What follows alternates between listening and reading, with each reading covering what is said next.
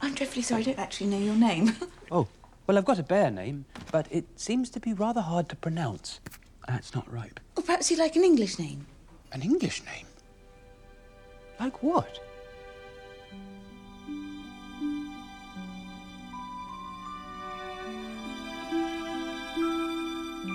Oh, look, Henry, it's perfect. You want to call him Ketchup? No, Ketchup the bear? Paddington. Paddington. Paddington. Paddington. Paddington? Oh, sorry. London is the place for me. London, that lovely city. You could go to France or America, India, Asia, or Australia. You gotta come down to London City. Hello, everybody. Hello. Welcome to another episode of the Film Room. This time we're going to y'all's territory. Um, yes. Yeah, we're going to we're going to Great Britain uh, to talk about Paddington. yeah, we're going to talk about the Paddington film franchise. One that I'm going to be, be blunt. We're almost doing this cast just to feel good, just to talk about something happy. Um, uh, so we should really kick off this cast before we say anything else by discussing what Paddington has been in the news for, which is the second movie is uh, surpassed Toy Story 2 for highest rated movie with 100% uh, positive reviews. It's still at it's still at 100. percent I can't pull up Rotten Tomatoes right now. Maybe you can, but uh, it was last time I checked. That's pretty amazing. Like, and it's Yeah. It's not a small number of reviews too. It's like No, well, that's the the whole point is that it had over a 100. I don't know how many reviews are up. You maybe you can tell me when you get there. Mhm. I mean, it's it, it set a record on Rotten Tomatoes. No two ways about it. It set a record on Rotten Tomatoes, and it put this uh, franchise in a vaunted tier. Because I don't know if people remember this, but the first one is still sitting at a 98% on Rotten Tomatoes. I did not know. Yeah, the first one is sitting at a 98% on Rotten Tomatoes three years after it was released. The Super Bowl is on today. Yes, I don't care about it either. I don't either. I'm just learning about this. Okay, Yeah, whatever. yeah, whatever. Don't care. I can't believe the first Paddington was released three years ago. I know it's wild. It's it's wild. Um, It's still sitting at 100%. Yeah, and how many? Check, click and see how many reviews that is. All critics, uh, 178. 178 reviews, Not and there's not a negative one. Now, I think Oh. Rotten Tomatoes has a lot of issues, but you can't deny when you see 178 reviews and not a single person can post didn't like it. right. Man, that tells you that this franchise is in a vaunted tier. I mean, keep in mind the the movie that it shot past was Toy Story 2. Yeah, and the only reason that, um, well, actually, I'm thinking of Toy Story 3. The only reason Toy Story 3 didn't get 100 is because of one person. Yeah, Toy Story 3. Basically, what we're saying is the Paddington movies are being put on the same tier as the Toy Story movies. Does it deserve? Does the franchise deserve that place? Well, we're not going to spend very long, very much time uh, debating it because yes, yes, it does. So we're going to be covering these movies. We're going to get into. We are going to get though into the why of this franchise. Why has this franchise reached this point? And so I want to start off by saying that I really believe that this franchise got where it got. I mean, we're going to get into that. We're going to get into all of it. And hopefully, we're going to give you a good cast. Um, but uh, let's begin with uh, something that we've talked about off air, but I think is really kind of vital for this, which is okay, Paddington is a UK icon. He's not as well known in the US. For a lot of people I know, the movies really were their first exposure to the bear. Yeah, like, I know for me personally, I remember that he was a thing in my, in, you know, when I was a child. Like, I didn't, uh, I wasn't, like, ever, uh, exposed to the material, but I remember, okay, I remember two things. I remember that he was a thing, he was based on a book, Mhm. uh, and he had stop, stop motion animated movies. That's all I, I have remember. seen I grew up watching the stop motion animated shorts. So that was my exposure to the character was the stop motion shorts. Yeah. And I and I may have seen some of them, but I don't remember. See, Paddington was part of my childhood. I did grow up watching the shorts. Uh, I loved the shorts. I, I knew the basics of his story. Uh, I read the Michael Bond books when I was a kid. Not all of them, a few of them, but I knew Paddington. I knew this character. I knew who he was. Um, and so I really didn't want them to screw up the movies. So let's let's talk about not the first teaser, which is a rather sweet poetic teaser that sets up the story perfectly and depicts the idea of he's a bear on a journey and it has a quick shot of Paddington looking out of the mailbag. That's that's a lovely teaser and I do encourage people to look it up. Let's talk about the second teaser because that is the one that immediately people on the internet watched it and were like, "Oh, this movie's going to be horrifyingly bad." Yeah. Like watching it now, like knowing the context is not so bad, but watching it's aggravating. It, yeah, it is aggravating because the scene, you know, the scene in the film, as it is in the film, is perfectly fine and it fits. Yeah. Uh, and it's funny, but just they advertised it like they would, like say the Minions movie or yeah, you know, something like that. It really is sold like a Minions movie. It's sold like oh, wacky bear, oh, waka waka. Oh, oh, oh, look he look look look look. Uh, he's eating his earwax. That gross? He's destroying everything. Ha ha, isn't this funny? No, it's not. I hate it. I hate it because it really did scare a lot of Paddington fans. A lot of Paddington fans were very worried after that trailer. And the second trailer looked better. The second trailer looked better, but it was but it was still hard to say. So then the movie came out and it got rave reviews, and everyone was kind of shocked. Um, it's worth noting the film did have a slightly turbulent production in that they had to recast Paddington's voice, indisputably for the better. Uh, the original choice was Colin Firth, who, amazing actor, great actor, tremendous comedic actor, but can we agree completely wrong for this material? Yeah, I don't think he would have been right. Too adult. He would have been okay. He wouldn't have had the same charm. Yeah. Ben Whishaw, who stepped in, who actually had honestly probably less exposure to the material than you did from what I've read, huh. who stepped in, had the just the most perfectly poetic, just sweet, nice guy voice um, that made it work. He, he really gives Paddington an innocence, a purity, a decency.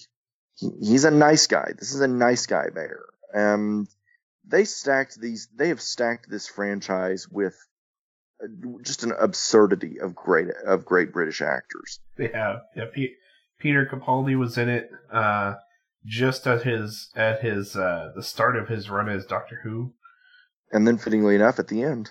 That's true. That's true. God. Yeah. Yeah, because he's because you know because uh, he had just handed off the reins famously, and in no way controversially to a new actor. Yeah. Nope, nothing controversial about how they handed off the reins of Doctor of Doctor Who. Oh, all I can think of with that, like, I think she's going to be excellent for the record. Oh, tremendous actress. Like, I'm sure that the whatever I don't want to call it nerd rage. Maybe mm. maybe that is the appropriate term for that, but maybe that will die down after it starts. But all I can think of is the community joke with the uh, like with uh, Inspector Spacetime like they go to the uh, expect like the sci-fi convention, and everyone talks about like the only female inspector. Like we don't talk about her or something like that. Yeah, well, I mean that's because they they knew their references. Um, but anyway, so you you have him. Uh, let's see, two Harry Potter veterans are in the franchise uh, with uh, Julie Walters and uh, uh, Brendan Gleeson in the second movie if you love British comedy, these movies are just an absolute festival of great British comedians. Um, let's see, because you've got uh, Matt Lucas in the first movie. Um, oh wait, I take it back. There's three, four. I'm sorry, there are four Harry Potter veterans because I wasn't counting voices. Um, Paddington's aunt and uncle are played by M- Michael Gambon and uh, Imelda Staunton, Yeah, both of which whom is played notable teachers at the school.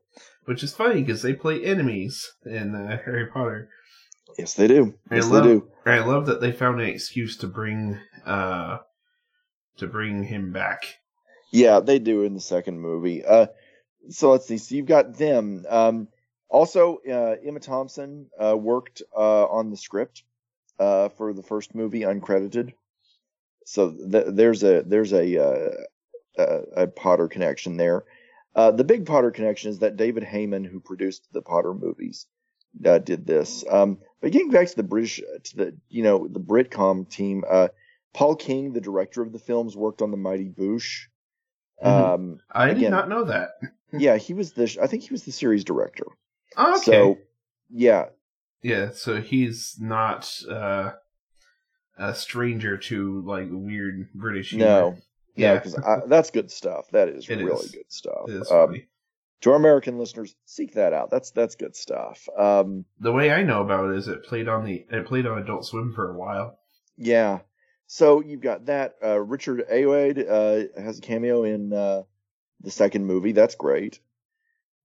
And of course, one of the grand dames of British comedy, Joanna Lumley, has a cameo in the second movie, which um, this summer Amanda actually watched all of Absolutely Fabulous, just downed it uh, over the course of a, a couple of weeks. So I, I, I was excited to see her in the second movie. So again, packed to the rafters with great British comedians. Um, really notable in that, of course, the films, just their main cast is stellar. Um, because you've got um, as the parents in the movie, the uh, people who take Paddington in, Hugh Bonneville from um, Downton Abbey, and then the casting that probably excited me the most. Um, I'm going to pause right now to say how much I love Mike Leigh's Happy Go Lucky. It is a wonderful, sweet, feel good movie that I adore. And one of the all time big Oscar snubs for me is that Sally Hawkins was denied a Best Actress nomination for it. Because she is so good in that movie. It's one of those things, you watch her in it and you're immediately like, why am I not seeing this woman in every movie that I watch? Like, she should have exploded out of it into massive stardom.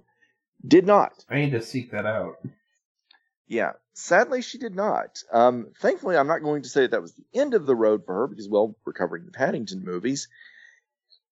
And then, uh, you know, and she's worked steadily. Um, a certain a certain New York themed director that I'm not going to name cast her a couple of times, including once to an Oscar nomination. Yeah, I know who you're talking about. Yeah, we're not. We don't acknowledge him. no, no, we don't. We we don't acknowledge monsters. It is the film room's official position that we that we believe Dylan.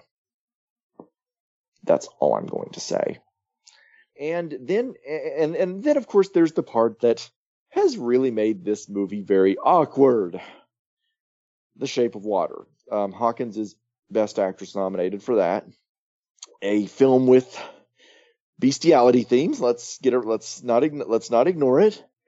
And a movie that was so rejected by the industry that Guillermo del Toro has only won, let's see, Golden Globe for Best Director, just won Directors Guild of America award last night. And when you win the DGA award, it's basically underlined that you better make space on your mantle. You're getting the Oscar.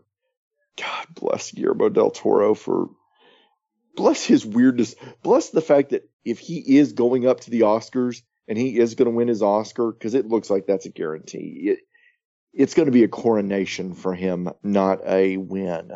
Bless the fact that it's for something this aggressively him. I haven't gotten to see the movie yet because time, Yeah, but I'm so glad that this is Del Toro's fate. So anyway, it's it's still playing in uh, some theaters, so I think I'm going to like one thing I do like about Oscar season is that uh, recently has been like eight like places like AMC, like the big chain theaters, yeah, will like re-release movies into the theater or extend their time. Like, and I feel like The Shape of Water is benefiting big time. it is, yeah. I saw Get Out had a has a local show has a local like ten o'clock showing at uh, my local theater. I would love. You know, I still have not seen that. You That- still have oh my god. It's on hold at the library. I'm. It will. It'll probably Yes. be watched by the end. Remedy that. Good God, Yeah. I'm so glad that he has. Uh, he has a nom- Jordan Peele is a nomination for best director, right? Jordan Peele is a nominee. Is an Oscar nominee for best director. Whew. How awesome is that? that is amazing. I love it. Because I love Key and Peele. I mm-hmm. do. That that and I just saw the post, and both Bob Odenkirk and David Cross are in it as like it's very serious roles, and they share a shot together, and it's like I'm looking at this on the screen, going, "Wow, I am not watching an episode of, Mis- of Mr. Show right now. I am watching, but for that one shot, I could be." Even though it's like deadly serious, it's fun. It's great. I love. I love seeing stuff like this. I really do. So so much love going out to, to all this stuff. Um. So anyway, let's get back to the to the topic of uh, uh you know we're getting wildly off topic as always. Um. But but let's get back to Paddington because what I love. I, I want to talk about what I love the most about Michael Bond's books because I've read them. I, I I actually have the entirety of them in different digital forms. Um, you know, I bought some on Apple, some on Amazon, etc., and some were library books. Um, but I have access to all of them. Here's what I love about Michael Bond's books is they are so sweet and happy and nice. And that's exactly what this film franchise nails. hmm That is what Yeah. this film franchise nails is you feel good watching the Paddington Bear movies. And how awesome is that? That we have a film franchise that is entirely built around the concept of just be nice, damn it. hmm That really and truly is what this film franchise is about, is being nice. Th- There's there's no complicated, oh well, you know, cynicism or s- sarcasm to it. It's just a nice bear who does nice things and people like him. That's what this entire film franchise is. How wild is that that that's a film franchise in this day and age? Yeah. It's very like I think the film is PG. Is yes, it? they're both PG. yeah, They're both and they're the lightest PGs possible. yeah, they are. Like it's I don't see anything like there there's they don't as far as I can see, like they don't even make innuendos. You know, like most There's not like most kids' films today do. There's no sexual innuendos. It's all it's all extremely innocent. Like There's it's, it's no pretty- profanity at all. No, and it's all pretty wonder like it very clean stuff like this kind of gets a bad rap just because you know, but I mean it's not like it doesn't deal with dark themes. No, no, it, it doesn't. There, there's a cynicism. Like it's funny. There is a cynicism there. Like Paddington exists in a cynical world, but he's a lovable, sweet guy. Yeah, exactly. Like when he um goes to the prison, like we're not gonna get into too many spoilers. Well, it's hard to get into spoilers with these really, but It really is. yeah. But, but yeah, like he goes to prison, and it's almost an impossibly nice prison. Yes. Even, even before he turns it around and makes it a tea shop. Pretty much. I of my some of my favorite bits in the film are are in the prison, like just for the little things, like the warden reading a bedtime story. Like, okay, so- that's all for tonight, and then from the distance, oh, It's so absurd. it's These very absurd. Like that's, I think, like if the first film was absurd at all, which it is, it was, like this one cranks it up. After some time, I really think I do prefer the second movie after I've had the chance to think about it. Yeah, I do think it's better in a lot of ways. I think on a script level, it's better. Yeah, Um, like everything is used, like everything you think is insignificant. No, it it comes back. yeah, Um, it really does. Um, I mean, they do that in the first movie to an extent, but in this one, it feels smoother. It really does. It does. Um, it, everything is well set up. There is a lot of setup and punchline and joke telling. And I just thought of a fifth Harry Potter veteran. Actually, now that I think about it, man, there really are a lot of those. And of course, that's to be expected. Oh, and there's even a uh, casting in the second movie of someone who was supposed to have been in the first movie, and they couldn't work it out schedule wise. Oh, Yeah, oh, Hugh Grant was oh, yeah, and he gets to play the villain. And he does get to play the villain like he was supposed to in the second movie. Well, that's the thing that I really love about these movies is they take place in a world that might as well be Narnia. It's so absurd. It's so ridiculous and silly and to the point where a talking bear is almost one of the one of the most normal things about the universe that these movies take place in. Um, we have not released it yet, but we do have a cast coming on Wes Anderson. We do, yeah. It's it's coming very soon. I don't like Wes Anderson. Uh, and I love Wes Anderson. Yeah, this is our biggest disagreement I think that we've ever had. I think it is. Like we don't we don't disagree on much. Like okay, for re- for reference on how kind of in tune with each other's tastes we are. Uh, whenever Austin goes to see a movie in a theater that I haven't seen yet, uh, I like I kind of wait for how he feels about it because I like completely trust his judgment. That's why you haven't seen Justice League. That's why I haven't seen Justice League. That's why I skipped it. And, that's And why you probably won't watch it, honestly. Nah, it'll be. I'll I'll watch it eventually, but it'll be on like HBO or something. And it'll be on in the background. It'll be on the back, yeah. But it's um like you know Batman vs Superman was, but no, this is this is how in, sync we are with each other's taste. So it's very rare we disagree on a movie. Uh, and Wes Anderson, yeah, is our biggest. Like it's And I think that's logical. I think Yeah. Anderson makes very divisive movies. yeah, Um, I, but I really feel like what what I feel is missing from Anderson is a human heart. And that's now I'm not saying that he's never had that. I think he's had some films where he's gotten it, and I do think the Royal Tenenbaums is wonderful. I didn't feel that one bit in The Life Aquatic. I really felt like that was such a cold, deadening, aggravating movie uh, to the point where I'm still staggered by how ghastly Cate Blanchett is in that movie. I mean, I do, I do get your criticism of that. Like he, his style is extremely deadpan, hmm but I don't know. like I, I couldn't tell you why uh, I love him so much. Like why I love his movies so much. Yeah, and that's fair. That's fair. I mean, that's how tastes work. I feel like Paul King, on the other hand, has the style and blends it with the heart that Anderson misses for me. Yeah, like because the f- at least the first film was very Wes Anderson in style. Yeah, the second movie I think still is, but goes in, especially in the storybook sequence, in the pop-up book sequence, which felt to me like an homage to the short films. It's very much in the style of the short films where Paddington was the only non-paper cutout thing in those scenes.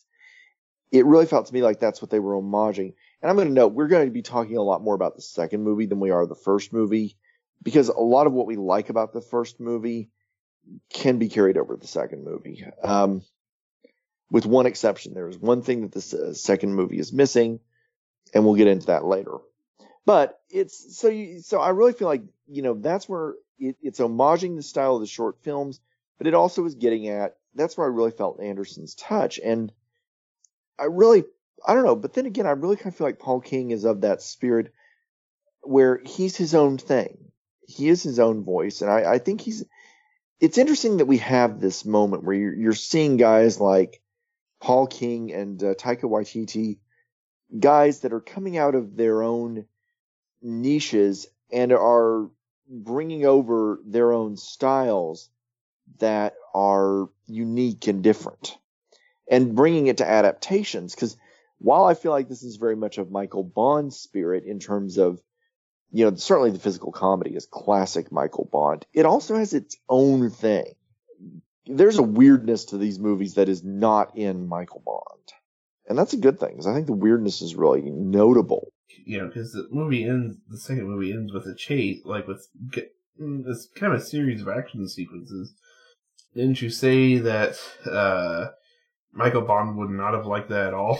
I say that, but Bond really approved hard of the first movie. Which also ends in kind of an epic action scene. It's strange because, okay, the Michael Bond stories, they're so small. They're, they're so simple. Paddington might go to a dentist and that goes crazy. Or he might be at a, you know, just small things. He goes to small locations. He might go to the movie theater and it goes haywire. He's not going to find himself escaping a runaway train. Yeah. But of course, this is a film, so it has that room to do so. And you know what? I don't care because these sequences work so well. Yeah, the, the the the chase scene that ends this movie is amazing. It really is. It is so well executed, so many moving parts, so well shot, and so gloriously British. There's no other word for it. This is of a very British spirit. You know what it reminded me of was a fish called Wanda. Yes. Yes, where it did, it- didn't it? it has that same it has that same spirit and that's the thing that i like about this franchise is it really does let's talk about the villains because i really do want to talk about how great the villain casting is in these movies Yeah. Nicole one of the grand traditions of british pantomime is that it's a real honor to get to play an over the top comic villain like if you you'll see this tradition throughout british I feel so bad because here we are and we're Americans explaining this to you to a UK audience. I apologize. We're not I'm not being arrogant. I'm talking about what I love about about British art here. I really am. Yeah. But you really do see this tradition in Peter Pan of oh, you play Captain Hook, which side note let me just, can I just go off on a rant here and say y'all slept on the 2003 Peter Pan uh, which one was that? Was that the Uh, Hugh Jackman one? No, uh, Jason Isaacs. Jason Isaacs was uh, Captain Hook in it. Oh my God, the 2003 Captain Hook, uh, Peter Pan was so good. I'm of the opinion that we don't need to ever tell that story again. I don't think it works anymore. But that's the last time that it worked. I guess I've never seen that one. Oh my God, it's so good. Huh. Y- y'all slept on a wonderful, beautiful, sweeping version that got at the idea that Peter Pan is about being at the outer edge of sexuality. Like people rejected that version because it plays with that idea that Peter Pan is that idea of you're between adulthood and childhood. He's that first temptation. Hmm. Oh my god, you all slept on that movie so hard. I loved it. Interesting. Yeah, I remember that criticism too, and that kind of turned me off to it. No, no, that's what's good about it. Because it's about acknowledging that you can't have it both ways. Interesting. Peter Pan is forever, and it really sees that Peter Pan is a flawed character. To grow up will be a big adventure. That's what the movie's about. I, oh my god, I love it so much. So Jason Isaacs in that movie is doing that kind of pantomime comic villain. He plays a very sexually appealing Captain Hook, for example. Uh, I love that version so much. And so that's what you've kind of had in this film franchise is uh, with Nicole Kidman in the first movie, who is the element that is missing from this movie. She is, when I thought they were going to have a Cruella de Vil style villain, I rolled my eyes so hard. Nope, no, Kidman is wonderful.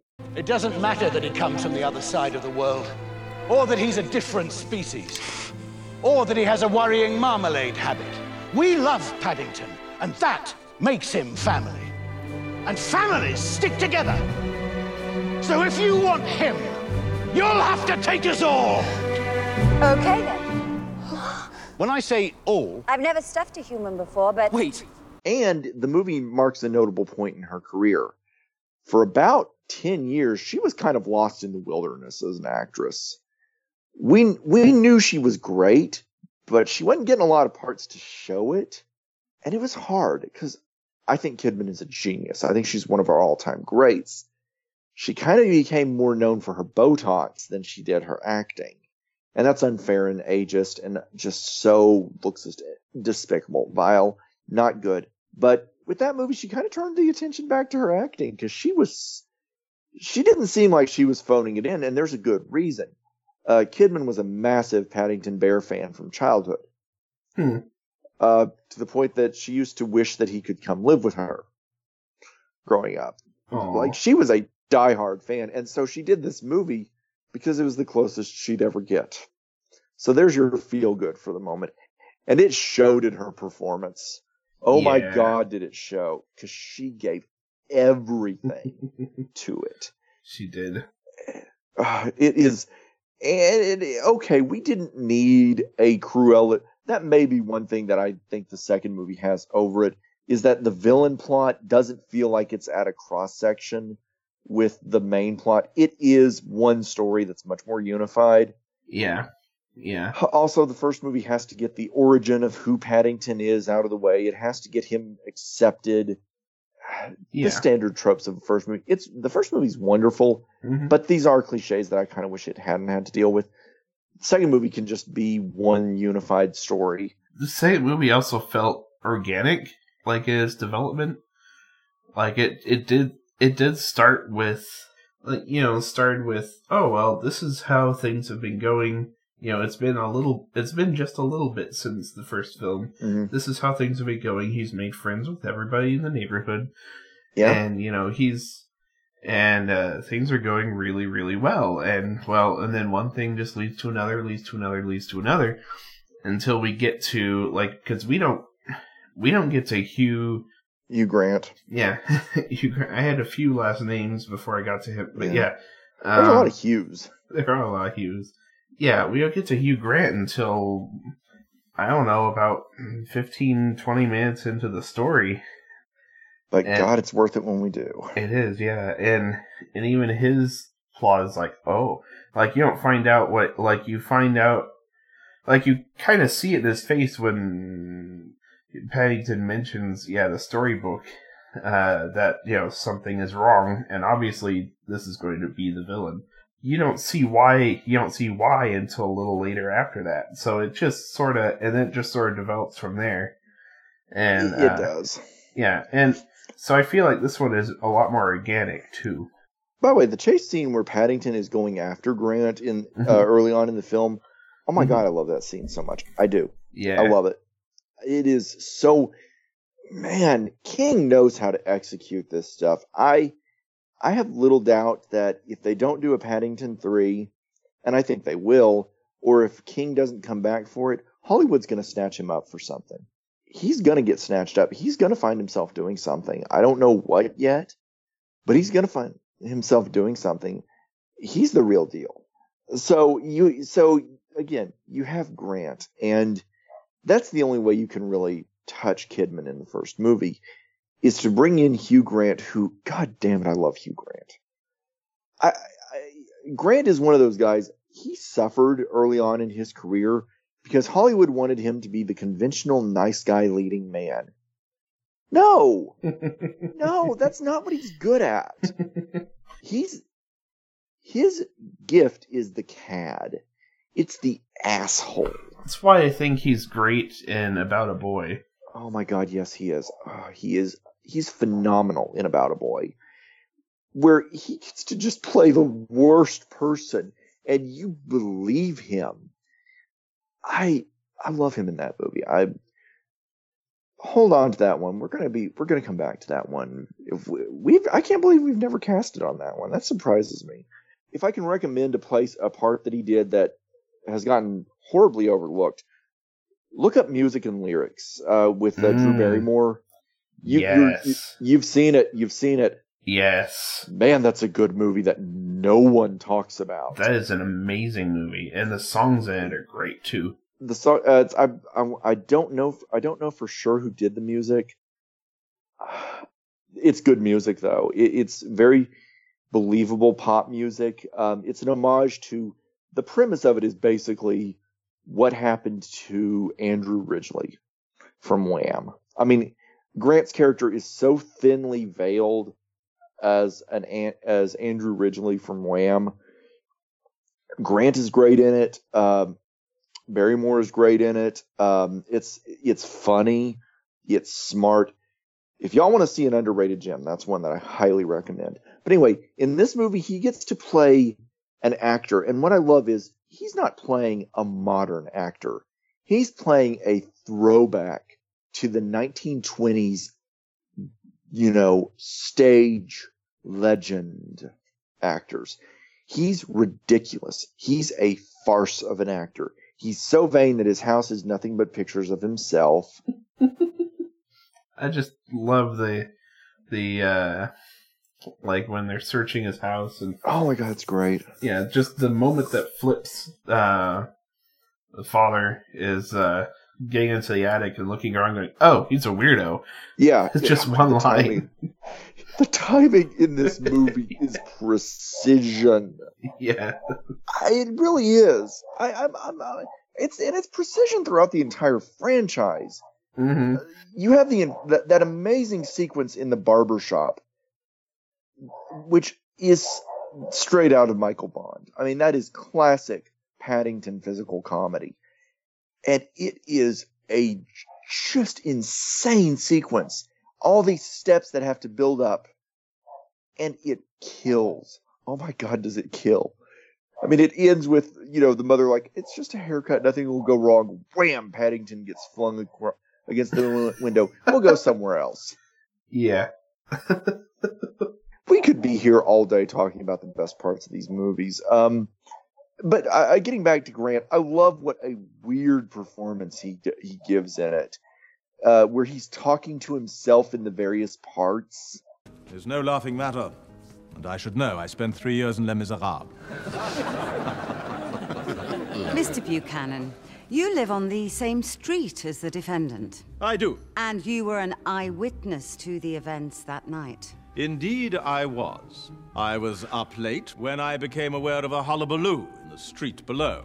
I went to my awards room, which is a large room overlooking the newspaper kiosk, and I saw young Paddington riding a rather disreputable looking hound. I mean, you want to talk about another case of an actor just firing on all cylinders and Yeah, he he threw himself into this. that's I think what really separates this franchise from say an American franchise like this, where you can see that the actors just don't care and they're doing it for a paycheck. Mm-hmm. You can feel the joy that uh, that these guys are that these people are having. You can feel how much Grant is just having fun with it, how ludicrous he's going. It's obvious that King didn't tell him to stop one bit. It's obvious that King was like, "You turn it up a little bit louder." Yeah, exactly. Ah, fantastic. God, he's good in this movie. I, I really, y'all, I really do love this franchise. I really do. Um, I, let's let's let's talk about one of the big elements that we haven't gotten to touch on yet, which is the CGI. Let's let, let's talk about Paddington himself. Yeah, uh, he's convincing. It's a marvel of CGI. It really is. You never doubt that he's in the same shots as these people. Let's keep in mind they weren't working on the same budget as, say, a Harry Potter. Though these were though these were not low budget films. Let's not kid ourselves. These weren't exactly homemade films. These, I mean, Paddington's a big British icon, so this was extensively European. I mean, this was almost all European funding, from, uh, cause, certainly because the movie changed distributors in America. I don't know that. Yes, it changed distributors. Next. Oh, I think I understand. Yes, yes, you do understand. I Um, understand completely. However, it's to be it's to Warner Brothers' credit that they picked up distribution, didn't change the advertising campaign, didn't change the release date. N- literally, you could have gone, you could have never noticed anything had changed. Uh, didn't change anything about how the film was made. I definitely didn't notice. No, you, you don't notice. Um, it, it's so smooth. But anyway, Paddington himself, you never doubt he's in those shots. And God, he's such an expressive little bear. I think I uh, liked the uh, inclusion of the hard stare in this one a lot more too. Oh, they have fun with the hard stare. Yes. The, the scene where Brendan Gleeson is like really uncomfortable and really backing down. He's so good. A hardened criminal. and, and Gleeson has played some real terrible people. Mhm. Like, like, okay, he's playing a comedy of a bad guy in this movie, though of course his character is an ally, and yeah, but you know he's playing a comedy of a hardened criminal. Yeah. Gleeson has played some psychotic monsters in movies. He's and here he's getting to really play just a sweet, funny version of that. And Gleeson sells the hell out of being intimidated by this small, very angry bear who is demanding that he help. And it sells the hard stare, which again, straight out of the books, straight out of the books, credit due. This, again, the work on his eyes, he seems so present. He se- he never seems uncanny valley. He never seems creepy. He never seems like there's something wrong. He's a bear, but he's also got human traits. And he is so expressive. When he's sad, you really feel for him. Yeah. Uh, when the Browns don't show up and he thinks that they've forgotten him, when in fact the opposite is the case, they were fighting to help him. It's heartbreaking. It is heartbreaking. I think I may have cried. Brad Jones noted in his review that he cried. Uh, I I highly recommend. Have you watched Jones's review of the movie? I haven't yet. No. He talks about walking, watching the first one without having seen, with uh, only having seen the first one the same day. So he he watched them back to back. Basically, he said that he really felt things watching it. That you know that it really moved him because uh, it's touching and it's just fascinating to me how much they make this character to the point that you you really accept him. Everyone's so nonchalant about the fact that there's a talking bear walking around. yeah, from the from the word go, like in the first movie, like you know, he's he's in Paddington Station just waiting to be adopted by somebody, and then like the Brown family walks by, and it's like, uh, what? I love it. Uh, it just establishes so much. This one line uh, about how everybody regards him. Oh, it's just a bear. He's probably selling something. Don't look. Yeah, yeah. I mean, you just you accept it. You just accept. You're just you just go with it. You just go with it because okay, okay. He's he's a bear. Okay, that's what this is. and I like that. Uh, there's the great line in the first movie where they're you know tr- where Paddington goes missing and Mrs. Brown is trying to describe him to a police officer. And he's about three foot six. He's got a bright red hat on and a blue duffel coat. And he's a bear. It's not much to go on. Really? I love that. Yeah. That again, it's that very just droll oh. British humor that I love so much. Just there's so many there's so many bear puns in the first one, especially. Mm. Like one of my favorites is the in 500 yards, bear left. there he is. Yeah.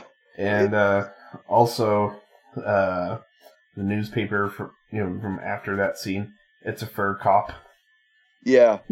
I, these movies are just they're such a love letter to ab- absurdity to silliness but at the same time, they're so loaded with physical comedy that kids will get them too.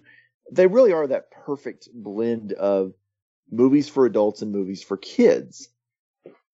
In that, again, and I think adults are also going to pick up on the political element of these movies that we have to address. There's a strong political element running through these movies. It's hard, it's hard not to look at the fact that Paddington is an immigrant. He's a refugee. And we're in an age where that's a really political topic. It is. I mean, it always has been, but it's really bad right now, post Brexit and the 2016 presidential election. Yeah. Paddington, and, and let's be clear, saying that Paddington is intended as an allegory for the refugee situation is not us reading something that's not in the text. Michael Bond explicitly, repeatedly said that's what this is. Hmm. He said, I wrote Paddington as an allegory for what it is to be a refugee. Hmm. Interesting. Yeah. Bond has never backed down from that. He's never shied away from the fact that that's what he intended. And that's what he got. That's what he pulled off with this franchise. Because I see that. I see that all the way. Paddington is definitely a refugee. And I think that's a really important idea that this movie gets into. Especially in the second movie, you see you see in the especially in the second movie how how difficult it is. I mean, there's the, there's a great sequence in the first movie where Mr. Gruber is talking about his experience as a child, and it really lays it out for you. It does. Yeah, and he and that's the um yeah, talking about uh yeah, refugee orphans who used to come with tags around their necks and you see the you see Yeah. yeah, he was one of those. Like exactly Yeah. as described. That's a really important message to be getting across in 2018 that And- we have this story. And now he owns a toy store, like a very Mhm. successful one. That's a really important message, and I think we need that in this age. To see something to introduce kids to the idea of the vitality of refugees, and that's an idea that runs throughout the entire franchise. You see people, you see diverse people left and right. Mm-hmm. You see, like the judges, uh, an Indian woman in the second movie, who, by the way, that actress was on Broadchurch. Um, uh, that that was cool. That was cool. Oh God, this is not the place for me to start foaming about Broadchurch, but it's one of my favorite pieces of art ever. Okay. I need to watch it so we can cast. Yes, you need to watch it so we can cast on. That may be one I bring Amanda in on. Yeah, The yeah. the first season of Broadchurch is the most perfect season of television I have ever seen in my entire life, ever. Hmm. Wow. Just That's ever. pretty high praise. That is high praise, and it's not light either.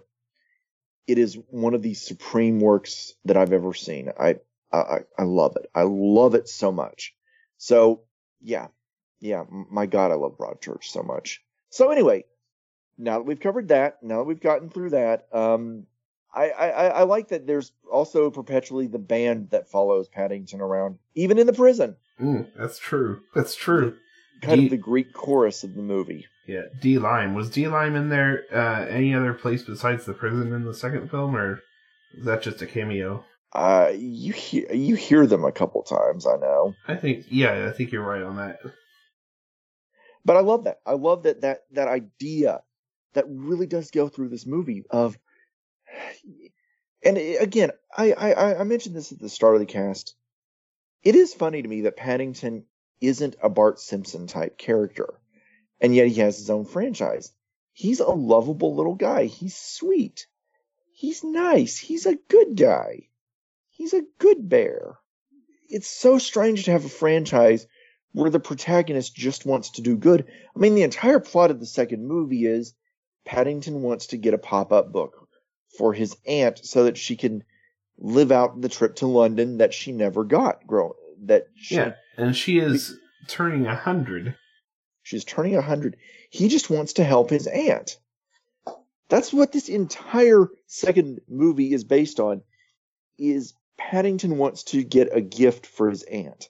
and the f- and the fact that he's you know willing to go to such great lengths to get that because he's found what he thinks is the perfect gift for her. What a surreal plot to have. So anyway, Paddington, we have to compare this to Peter Rabbit because the trailer for Peter Rabbit played. I know In the past month, I've seen Star Wars. I have seen Paddington Two. I have seen.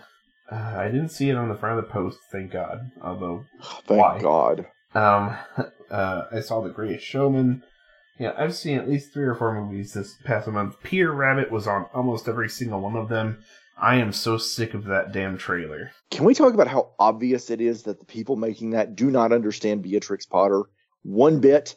Like I, I think I remember like reading that book as a little little kid. So oh, I, am, did. I Yeah, did. I am familiar. Yeah, Peter Rabbit and the Briar Patch. Uh, so yeah, I, Now, Peter Rabbit was a disobedient little bunny. That's the whole point of that story. but damn it, It's not this. it's not this. No, and James Corden is better than this. and, and it's funny because again, there is a there is a lot of physical comedy in Paddington. There is, but it's all in the spirit. But it really is all in, ultimately in the spirit of the books, which were physical comedy heavy.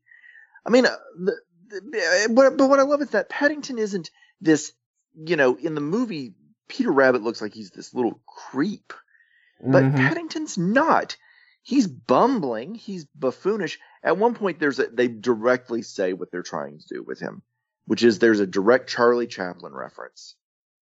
Yeah, yeah. Yeah, complete with the mustache in suit. I love it. I love how perfect that is. I really do. And Paddington's a bit naive, but I mean, his you know, uh, it it turns out well, and you know, he's he only he only thinks the best of people. He does. How nice is it to have a franchise where that's what you have? Is someone who means well, who wants to help others, and who does help others. I'm not going to get to the, to the ending of this movie because I really do want people to have the joy of experiencing it for themselves.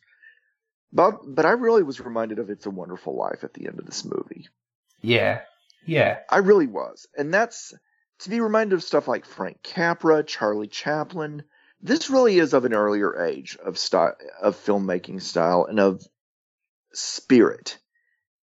And that's what I love about the Paddington franchise. Ultimately, is it's classic, it's pure, it's innocent, it's good, it's nice.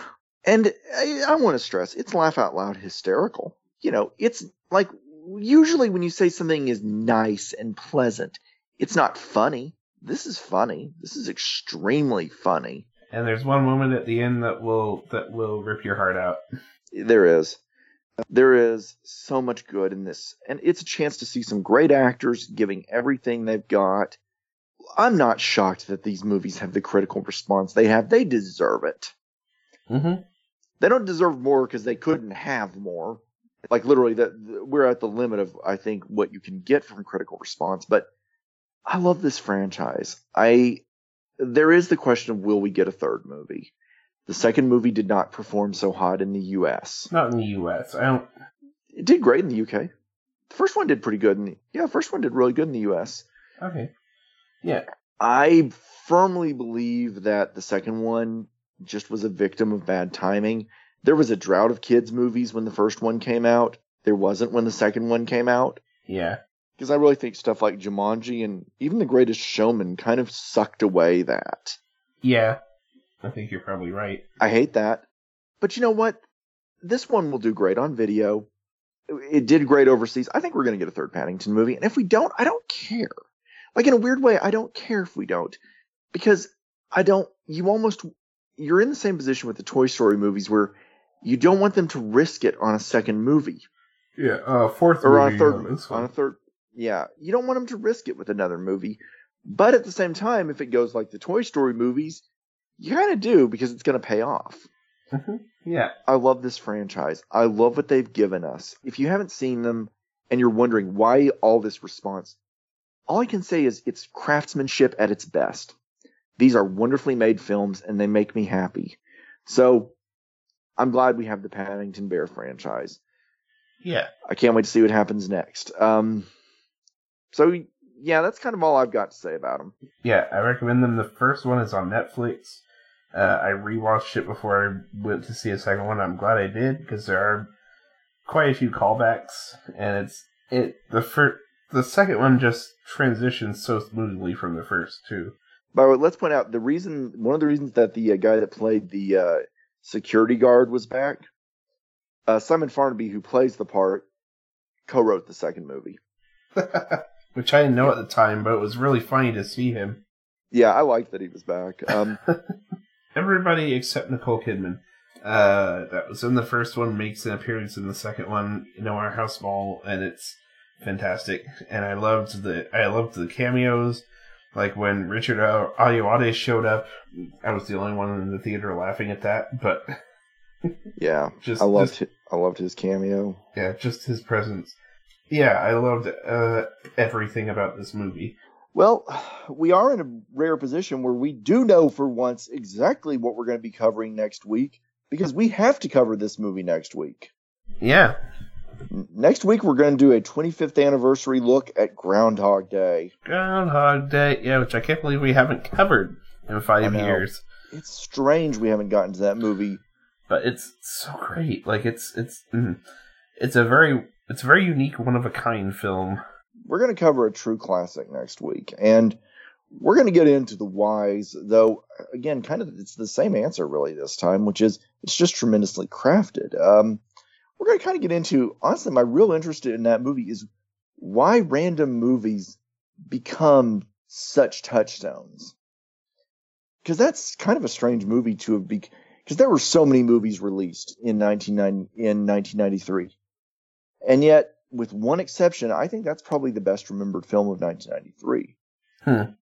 Only one other movie could be big enough could be big enough to tr- trump it. Uh, which movie? Uh, Jurassic Park. What else? Oh, uh, okay. Jurassic Park. I mean, man, Jurassic Park was. We talked. We talked about that a lot in the outtakes of the last episode. Yeah, we did. We love Jurassic Park. What more do you say? Um, Yeah.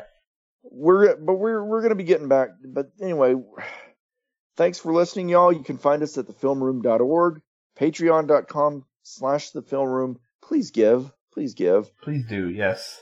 Um, uh, we need to keep our lights on over here, and like, and you all help with that. Thank you so much for listening. Yeah. Um, and thank you. We must thank our benefactors at uh, Radio Beacon Online for accepting us into their fold. Y'all, we're loving doing this. Oh, we do. Yes, this is this is a great this is a great thing for our five year. Just just to have this, like, this is amazing. And you know, you all get episodes before the feed does. We we love we love you guys. And don't for you know when going to thefilm.org, don't forget to check out our other show, The Ship Has Sailed, which I do with my friend Kitty. Uh, very nerdy. Uh, come check us out. We're live. And don't forget to read my random writings that I post there too. Yes, please do. I, I every I'm trying to do retrospecticus when I feel like it's vital to do so. As we head into the 10th anniversary of a lot of movies in 2008, a lot of them are going to get covered on the cast. We have at least two scheduled, one of which one of which I think everybody should be expecting in July. But y'all, we love doing this. Thanks for letting us uh, talk at you, and we'll see y'all next time. See you later. Bye. Shake, shake, shake, Sinora, shake your body line. Shake, shake, shake, Sinora, shake it all the time. Work, work, work, Sinora, work your body line. Shake, shake, shake, Sinora, shake it all the time. My girlfriend name is Sinora. I tell your friends I adore her. And when she dances, oh brother, she is a hurricane in all kind of weather. Jump in the line, shake your body and jump with the line. Jump in the line, shake your body and jump with the line. Jump in the line, shake your body and jump with the line. Jump in the line, shake your body and jump with the line. Shake, shake, shake, Sinora, shake your body line. Shake, shake, shake, Sinora, shake it all. Maybe I should take a look. I'm sorry, this is a private conversation. Oh, it's all right, Mr. Brown. This is my friend, Knuckles. Go here. And this is Phibbs. G'day. Spoon. Hello. Jimmy the Snitch. All right. T-Bone. Watch out. The Professor. Ho. Squeaky Pete. Hello. Double Bass Bob. Hello. Farmer Jack. Okay. Mad Dog. Johnny Cashpoint. Ka-ching. Sir Geoffrey Wilcott. I hope I can rely on your vote. And Charlie Rumble.